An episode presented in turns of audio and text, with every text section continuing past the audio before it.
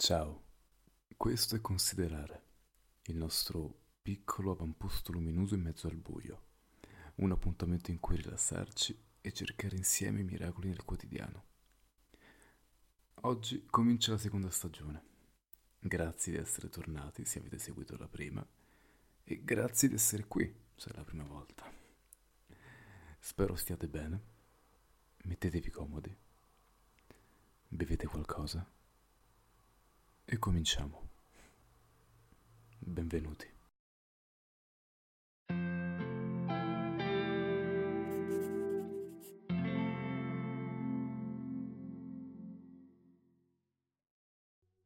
Sono davvero davvero felice di essere di nuovo qui, dopo la pausa estiva.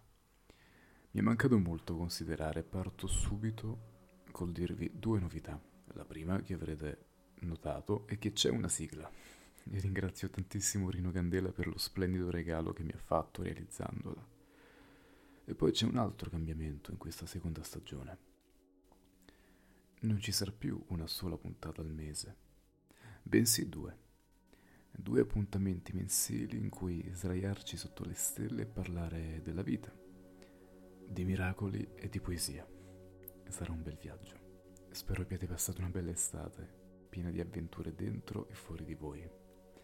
Adesso è ufficialmente autunno ed è magico. Settembre porta sempre con sé un'energia tutta sua. È il ritorno al fare, dopo le settimane dell'attesa e della lentezza di agosto. È il ritorno al movimento, allo slancio. Sembra che tutto prenda nuovamente velocità. È una cosa che ho sempre avvertito in maniera chiara, forse anche perché associo settembre all'inizio delle cose, alla scuola quando ero più piccolo, e al mio compleanno, che cade l'ultimo giorno d'estate e che è un inizio a modo suo. Settembre è il momento di pianificare, sognare, sperare. È come un foglio bianco che aspetta solo noi. E ora ognuno di noi ce l'ha, lì, sulla scrivania, davanti ai propri occhi, pronto per essere riempito con le nostre storie, i nostri sogni, i nostri slanci pronto per la prima parola, il primo segno, la prima linea da tracciare.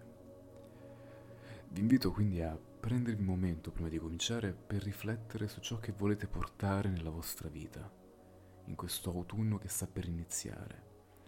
Cosa volete che ci sia su questo foglio bianco? E so che un foglio bianco può essere anche terrificante, perché può rappresentare un'assenza, un nulla, Quel bianco non è il vuoto, quel bianco è l'infinito, le infinite possibilità. Può diventare tutto, tutto ciò che desiderate. Cos'è ciò che volete davvero nel profondo? Cosa vi ispira? Cosa vi fa sentire vivi? Cosa fa battere il vostro cuore la mattina appena svegli e la sera prima di andare a dormire? Per questo nuovo inizio, che è anche quello del podcast, mi piacerebbe parlare con voi del laboratorio dei giorni, dove conduciamo continuamente esperimenti di gioia, tentativi di felicità, a volte goffi, a volte impossibili, ma sempre meravigliosi. La vita è un grande laboratorio e ogni giorno è un'opportunità per condurre esperimenti. E gli ingredienti sono piccoli gesti, non servono attrezzature speciali solo un cuore aperto e la volontà di trovare la bellezza attorno a noi. Certo, ci sono tutti quei gesti di cui abbiamo già parlato precedentemente, la meditazione, l'atto creativo, l'ascolto, l'essere presenti, e tutti questi valgono assolutamente, però oggi vorrei fare un passo ulteriore. Vorrei infatti condividere con voi alcuni gesti alcuni esperimenti di gioia diversi, degli atti poetici che possiamo compiere ogni giorno come forma di gioco, ma anche di rivoluzione interiore, per rompere gli schemi e portare magia nel quotidiano. Pensate ai giorni come a piccoli tesori che attendono di essere aperti. Immaginate di essere degli alchimisti della felicità, dei ricercatori dell'anima, in cerca di elementi che possano trasformare la materia grezza della vita in oro puro. Gli esperimenti di gioia sono il nostro mezzo per raggiungere questa alchimia interiore. Sono quegli atti semplici, quasi infantili, e quindi per questo trascurati molto spesso, che però trasformano la nostra esistenza quotidiana in un'esperienza straordinaria. Il primo esperimento del quale vi vorrei parlare quello della gratitudine radicale, perché è vero, spesso c'è chi fa questo esercizio di prendere del tempo per riflettere su ciò per cui è grato, però quanto spesso effettivamente scaviamo un po' più a fondo. Ecco, questo esperimento ci invita a farlo, perché non si tratta solo di riconoscere le cose per cui siamo grati, che va assolutamente bene, ma di esplorare il contesto e la storia dietro ciascun motivo di gratitudine. Perché siamo grati per qualcosa? Spesso non ce lo chiediamo. Qual è la storia che si cela dietro quella gratitudine? Com'è che ha influenzato la nostra vita? Queste domande ci aiutano a connetterci, ci spinge a riconoscere il ruolo delle persone per le quali siamo grati, per gli eventi e ci spinge anche a costruire una sorta di strada, a mettere un mattone dietro l'altro e a dare anche un significato al percorso. Perché molto spesso ci dimentichiamo perché siamo qui, in questo punto della nostra vita, come ci siamo arrivati. E ci siamo arrivati anche grazie alle cose per le quali siamo grati, che magari partono da lontanissimo, ma da quel lontanissimo ci hanno portato fin qui. E forse siamo grati per un insegnante che quando eravamo alle medie o al liceo, o addirittura prima, ci ha ispirato magari con una frase, una sola frase o una lezione particolarmente entusiasmante. Quindi vi invito a praticare questo esperimento nella vostra vita quotidiana. Non limitatevi a elencare, numerare le vostre gratitudini, esploratele. Fate un passo indietro nel tempo e riflettete su come queste gratitudini abbiano plasmato chi siete oggi. Un altro esperimento è un esperimento che ci invita a raccogliere la meraviglia. Infatti lo chiameremo la riserva di meraviglia. E spesso nella frenesia delle nostre giornate tendiamo a trascurare tutto ciò che è piccolo. Il fatto è che quando poi perdiamo quelle cose piccole, eh, ed è lì che soffriamo di più, perché le cose piccole sono le più difficili da ritrovare, perché non le vedi più. E quindi è importante nel momento in cui le identifichiamo, portarle in salvo.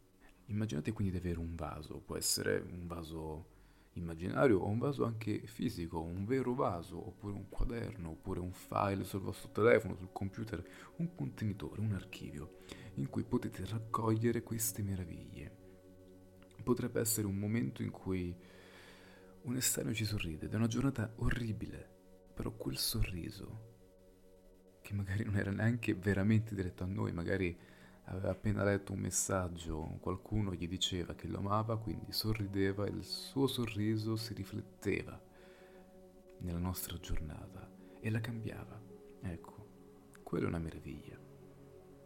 Oppure il suono di un campanello, di una bicicletta, di un bambino, in un parco. Questi sono momenti che spesso con l'andare, col procedere delle giornate, ci dimentichiamo perché veniamo presi da altro e noi ci dimentichiamo poi queste cose bellissime, perché abbiamo la tendenza di focalizzarci su le cose negative che succedono, o magari non necessariamente negative, ma fastidiose. Il fastidio supera sempre la meraviglia.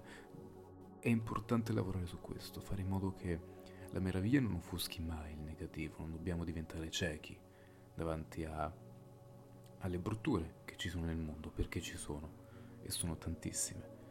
Ma non bisogna neanche diventare ciechi davanti alla bellezza e soprattutto bisogna diventare selettivi. Bisogna imparare a decidere che sì, ci sono delle cose brutte e noi le riconosciamo e noi le annotiamo e noi cerchiamo anche di lavorarci per quanto possiamo ma ci sono anche cose che sono semplicemente fastidiose e a volte sono un po' più dei capricci che abbiamo. Ecco, lì bisogna imparare a riconoscerli come tali e a fare in modo che non vadano a guastare il nostro sguardo e impedirci di notare la meraviglia. Ecco, la riserva di meraviglia ci invita a prestare attenzione ai piccoli momenti, a conservarli. Così quando ci sentiremo giù o stanchi, potremo attingere da questa riserva per ricordarci di quanto possa essere bello delle volte il mondo che ci circonda. È un modo per riaccendere lo stupore infantile e per apprezzare la bellezza. E quindi vi sfido a iniziare la vostra riserva di meraviglia oggi stesso. Prendete nota di almeno una piccola meraviglia ogni giorno e conservatela. E scoprirete, magari fra un anno, che la vita è piena di bellezze, se siamo disposti ad alzarci, osservarle e proteggerle. Un altro esperimento è quello della sorpresa controllata. Spesso passiamo le nostre giornate in attesa di un colpo di scena, di una sorpresa. Siamo lì e speriamo con tutto il cuore che la vita ci regali qualcosa, che ci riservi delle sorprese. Lo fa, lo fa molto spesso, ma se potessimo crearle anche noi deliberatamente. Questo esperimento infatti consiste nel pianificare intenzionalmente dei momenti sorprendenti per noi stessi ma anche per gli altri. Per esempio possiamo farci dei regali. Possiamo fare un qualcosa che sia per noi stessi, magari sappiamo che avremo una giornata difficile. Ci svegliamo e sappiamo che sarà una giornata veramente, veramente di quelle che torni a casa la sera e vorresti solamente andare a dormire. E allora prima di cominciare la nostra giornata possiamo fare qualcosa per noi stessi. Possiamo lasciarci un bigliettino, un bigliettino con qualcosa di gentile nei nostri confronti. Oppure possiamo uscire, prenderci 5 minuti, 10 minuti prima di andare all'università, al lavoro, fare qualsiasi cosa ci aspetti nella nostra giornata e prendere qualcosa che ci piace. Magari una fetta di torta o qualcosa di simile. Tornare a casa, metterla in frigo ad aspettarci e andare avanti con la nostra giornata. Vi assicuro che ve ne dimenticherete, vi dimenticherete dell'esistenza di questo regalo per voi a casa vostra, ma quando tornerete e magari aprirete il frigo, troverete una fetta della vostra torta preferita e diventerete immediatamente felicissimi. Qualcuno ha pensato a voi, qualcuno ha fatto un gesto d'amore per voi, qualcuno che vi conosce molto bene sa cosa può tirarvi su, cosa può rendervi felici anche nelle giornate più difficili. E quel qualcuno siete voi. Un altro esperimento, che è quello che consiglierei veramente di base a chiunque per cominciare, è quello della disconnessione cosmica. In un'epoca in cui siamo costantemente connessi, anche troppo, connessi per finta l'uno all'altro, connessi in maniera morbosa ai nostri telefonini, a tutto ciò che è digitale, ai social. Quante volte vi svegliate la mattina e la prima cosa che fate è aprire i social o guardare i messaggi, invece di prendervi un'ora, un'ora e mezza, due ore, per svegliarvi, per stare con voi stessi, per stare nel mondo. Ci tuffiamo subito dentro il marasma della connessione, del digitale. Quante volte in un momento di noia, sapete che ho già parlato dell'importanza della noia, perché la noia ci spinge a essere creativi e da lì viene la gioia. Quante volte in un momento di noia, quando non sapevate magari che fare, avete preso il telefono?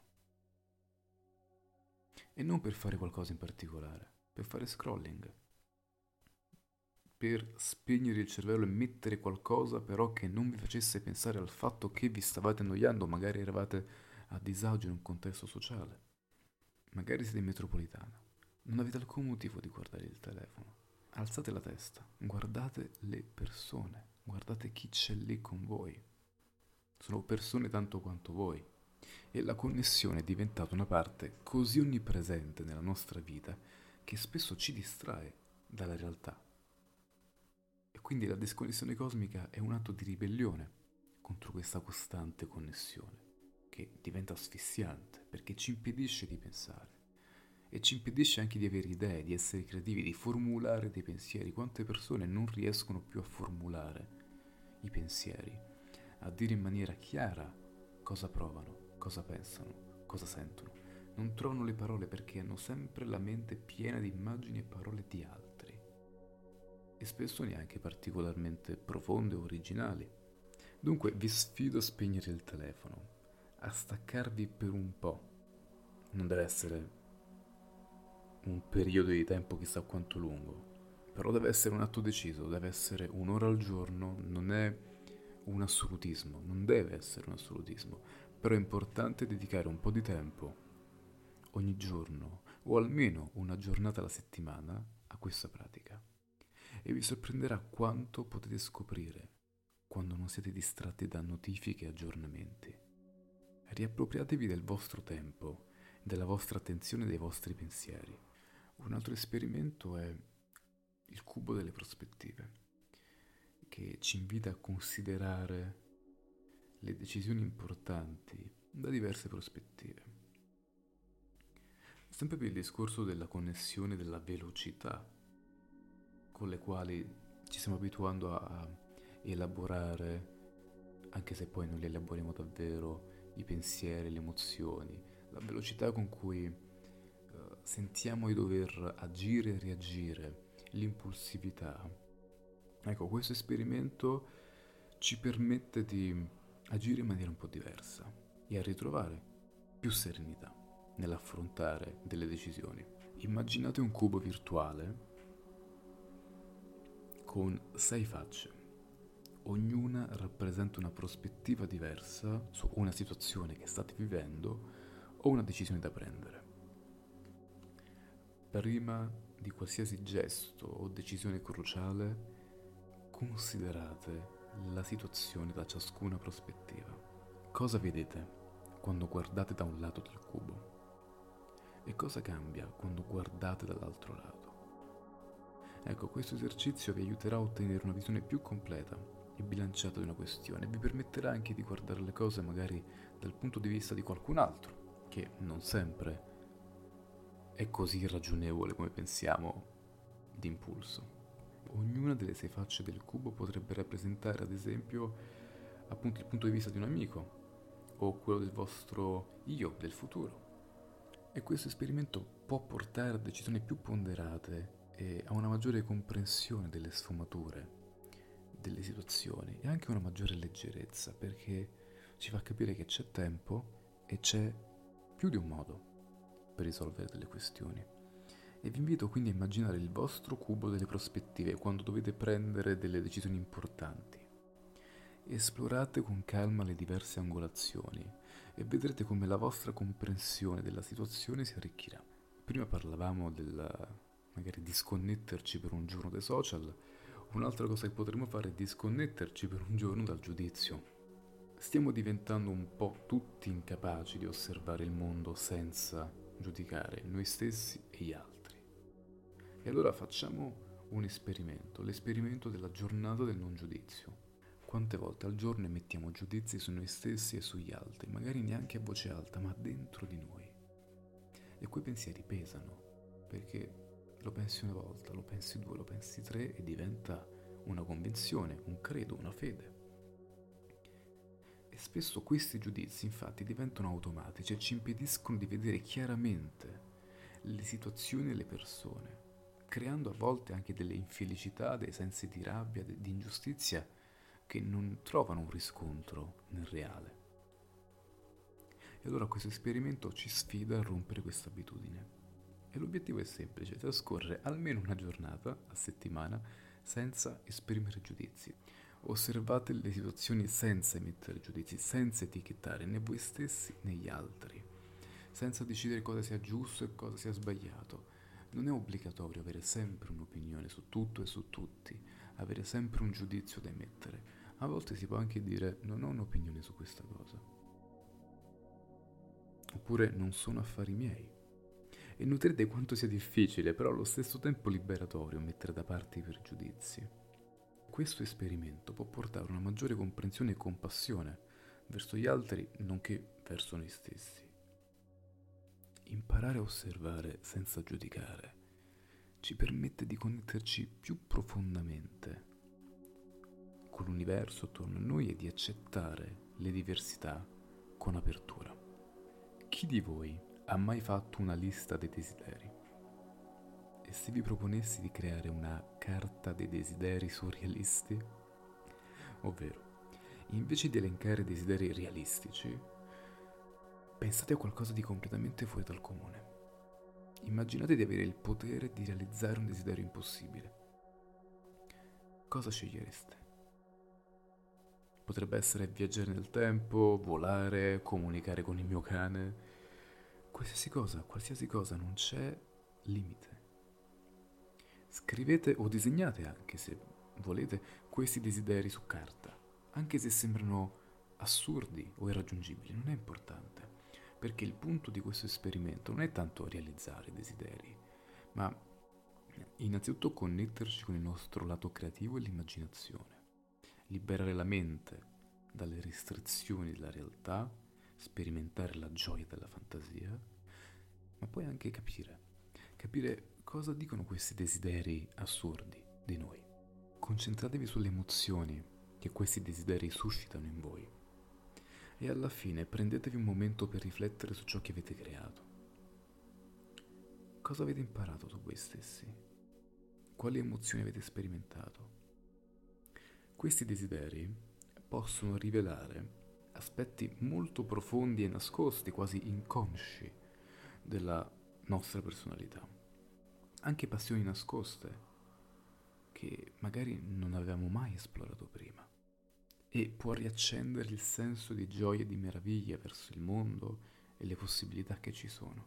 E in maniera analoga, sempre per tenere viva questa comunicazione con noi stessi, che spesso nel trambusto quotidiano perdiamo, ed è per quello che non riusciamo a sperimentare la gioia, perché non ci sentiamo. E non sentirci significa anche non avere una totale consapevolezza del fatto che ci siamo, siamo vivi, siamo qui. Un ultimo esperimento è quello del raccolto dei sogni. Immaginate che la notte, il sonno, siano un campo infinito e al mattino quando aprite gli occhi avete i frutti, i frutti di tutta la semina che è quella del giorno prima. Di giorno seminiamo, di notte germogliano, al mattino raccogliamo. Ecco, molto spesso non ci prendiamo il tempo di raccogliere ciò che abbiamo seminato. Potete scriverli in forma di appunti, in forma di racconto, illustrarli. Non preoccupatevi se sembrano privi di senso, a quello ci si pensa dopo. E annotate anche le emozioni che avete sperimentato. Eravate felici, eravate preoccupati, eravate ansiosi, avevate paura. Iniziate a riflettere su cosa potrebbero simboleggiare questi sogni, o se ci sono dei motivi ricorrenti. Periodicamente sfogliate il diario tornate a rileggere anche i sogni precedenti. Cercate di capire se ci sono schemi, simboli, emozioni ricorrenti che potrebbero rivelare aspetti della vostra psiche o delle vostre preoccupazioni, del vostro percorso. Questo perché i sogni sono il modo in cui uh, in una poesia ho scritto che i sogni sono una finestra attraverso cui l'anima guarda fuori e che gli incubi non sono nulla di spaventoso in realtà, ma anzi è la, è la nostra anima che ci sta comunicando qualcosa. E l'unico modo per comunicare in maniera chiara con noi che c'è qualcosa magari da fare, da cambiare, è quello di metterci un po' di agitazione. Perché siamo così? Non ci muoviamo mai se non siamo agitati, se va tutto bene. E quindi l'inconscio comunica con la nostra parte conscia, che è quella di quando siamo svegli. E il sogno è il momento in cui loro due si parlano. Il momento in cui la nostra parte inconscia comincia a dirci, a elaborare tutto ciò che interiormente tace ma ribolle, che possono essere anche cose bellissime, anche un amore, un amore che noi stiamo cercando di nascondere ma di notte esce fuori, di notte vuole ballare, vuole uscire, vuole essere libero, così come un desiderio di cambiare, noi siamo felici della nostra vita. E di giorno possiamo anche fingere che tutto vada bene, ma l'inconscio sa che non è così. E allora crea, crea, crea questi scenari che a volte sono molto criptici, sono confusi, ma cerca di dirci solo una cosa, non scappare. E essere costanti nel raccolto dei nostri sogni ci permette di dialogare con noi stessi, di conoscerci, di capirci, di prenderci il nostro tempo per non stare sempre solo con gli altri, perché ci preoccupiamo veramente tanto degli altri, anche tantissimo di noi stessi, eh? ma non sappiamo preoccuparci veramente di noi stessi se non ci prendiamo del tempo per ascoltarci e per ascoltare cosa il nostro inconscio sta cercando di dirci. Ogni sogno è un'opportunità per incontrare noi stessi. E concludiamo questa puntata all'interno del laboratorio dei giorni. Abbiamo viaggiato insieme attraverso un bel mondo surreale di esperimenti creativi, esperienze quotidiane trasformate in avventure straordinarie. Spero che queste idee e riflessioni vi abbiano ispirato. Come di consueto, prima di salutarci, vorrei leggere una poesia che credo sia adatta al tema di oggi. Si intitola Antidoto per il vuoto interiore. L'ho scritta diversi anni fa e potete trovarla nel mio libro Abbi cura del tuo infinito. Spero di essere stato una buona compagnia. Alla prossima puntata e grazie di aver ascoltato. Considerare.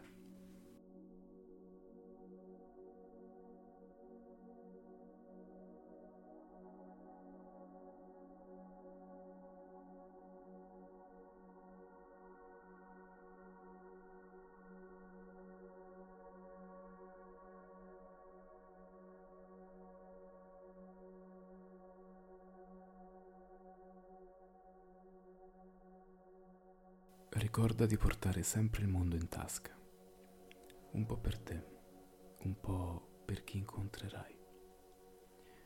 Cammina in punta di follia, sempre in procinto di spiccare il volo. Non identificarti con la sofferenza. Esisti anche senza. Ridefinisci costantemente i tuoi confini. Non lasciarti definire. Sii infinito Autorizzati a cambiare. Prova a sacrificare ciò che ritieni insacrificabile. Se riesci a sottrartene, puoi moltiplicarti. Ama in forma anonima, senza firmare ogni gesto in attesa di una ricompensa. Impara a rallentare fino a diventare parte della natura. Lasciati illuminare come una pietra al sole. Appropriati di uno spazio interiore solo tuo costruisci una piccola chiesa da qualche parte dentro di te. Ringrazia per le cose più stupide. Commuoviti. Chi muove l'universo è colui che sa ancora commuoversi per le meraviglie che si trovano in esso. Concediti il diritto di fermarti a guardare il fiume di pensieri che ti scorre attraverso senza giudicarlo. Lascialo andare. Non pensare di conoscere la verità. Ci sono cose a cui credi e altre no. Le persone rimarranno sempre universi in gran parte sconosciuti. Esercitati a esprimere il dolore che ti abita senza procurarne a chi ti ascolta. Non trattare da nemici gli altri solo perché il dolore che ti porti dentro è invisibile e quindi non sai chi combattere. Non hai bisogno di dichiarare guerra a nessuno, né agli altri né a te. Hai bisogno di dichiarare pace. Benedici la ferita. È una feritoia attraverso la quale passa la luce. Il carcerato conosce il sole meglio di tutti gli altri. Se riconosci di aver bisogno di essere salvato, significa che se riconosci di aver bisogno di essere salvato, significa che una parte di te è già salva e ti sta osservando da fuori. tenditi la mano e salvati. Viaggia. Non smettere mai di viaggiare. Viaggia insieme a te e ricorda di salutarti quando arriva il momento di separarti da chi eri e diventare chi sei. Dove tutto sembra infinito, è lì che devi andare, dove tutto sembra un posto da abitare. Sostituisci lo spavento con il vento. Non vergognarti di indossare poesie d'amore finite male. Siamo animali le cui ferite si rimarginano se lasciamo che brucino senza toccarle. Non spegnere l'incendio sentimentale subito dopo la delusione. Non spegnere l'incendio sentimentale subito dopo la delusione. Metti da parte un po' di fuoco avanzato per scaldarti il cuore durante la stagione del letargo amoroso. Vivi ogni giorno come la vigilia di un incontro importantissimo e stupendo che non sai quando arriverà.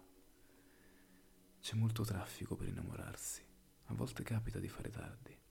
Sii paziente, conserva un po' di fuoco anche per gli altri. Probabilmente incontrerai dei viaggiatori che non resteranno a lungo, ma anche loro hanno bisogno di scaldarsi hanno bisogno di scaldarsi. Non sei nato per portare addosso da solo il peso del dolore del mondo. Ogni essere umano ne trascina un pezzetto, ogni essere umano ne trascina un pezzetto per tutta la vita. Amare è soffermarsi sulle ferite dell'altro, soffiarci dentro e portare vento fresco nel deserto.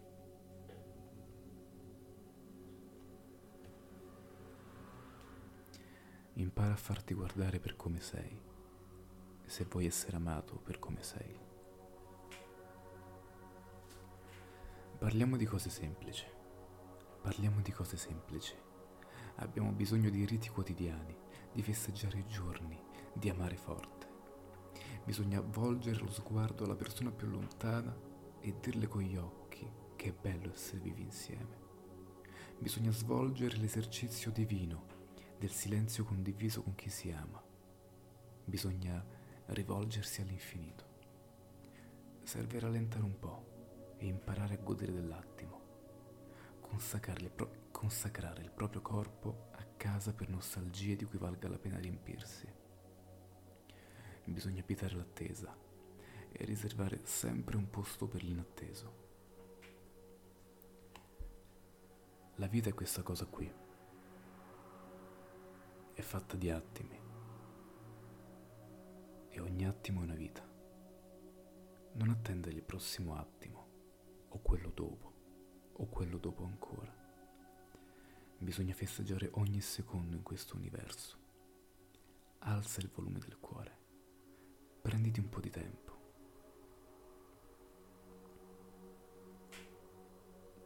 Ce n'è talmente tanto non sentirti in colpa a rubarne un po' per te. Mettilo da parte, condividilo se vuoi, ma scegli con cura. Mangia la luce appena sveglio, spezza una canzone in un bicchiere d'acqua e bevi prima di addormentarti. Guarda fuori dalla finestra. Bacia sempre tutte le persone che incontri. Fallo senza imbarazzo, senza fretta come una preghiera per ringraziare ogni forma di vita benedetta. Evita chi vuole il tuo cuore. Avvicinati sempre a chi non vuole niente da te, ma è pronto a darti tutto per aiutarti a espandere la tua coscienza. Inventati una danza per festeggiare le lacrime. Scrivi una lettera di scuse al te del passato per ogni rischio evitato.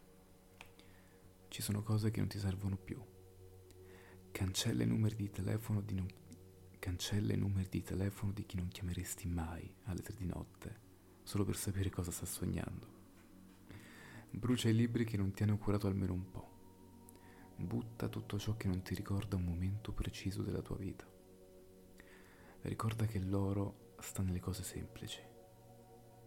Concediti qualche giorno di solitudine nel corso concediti qualche giorno di solitudine nel corso della settimana. Vai a camminare dove non va mai nessuno.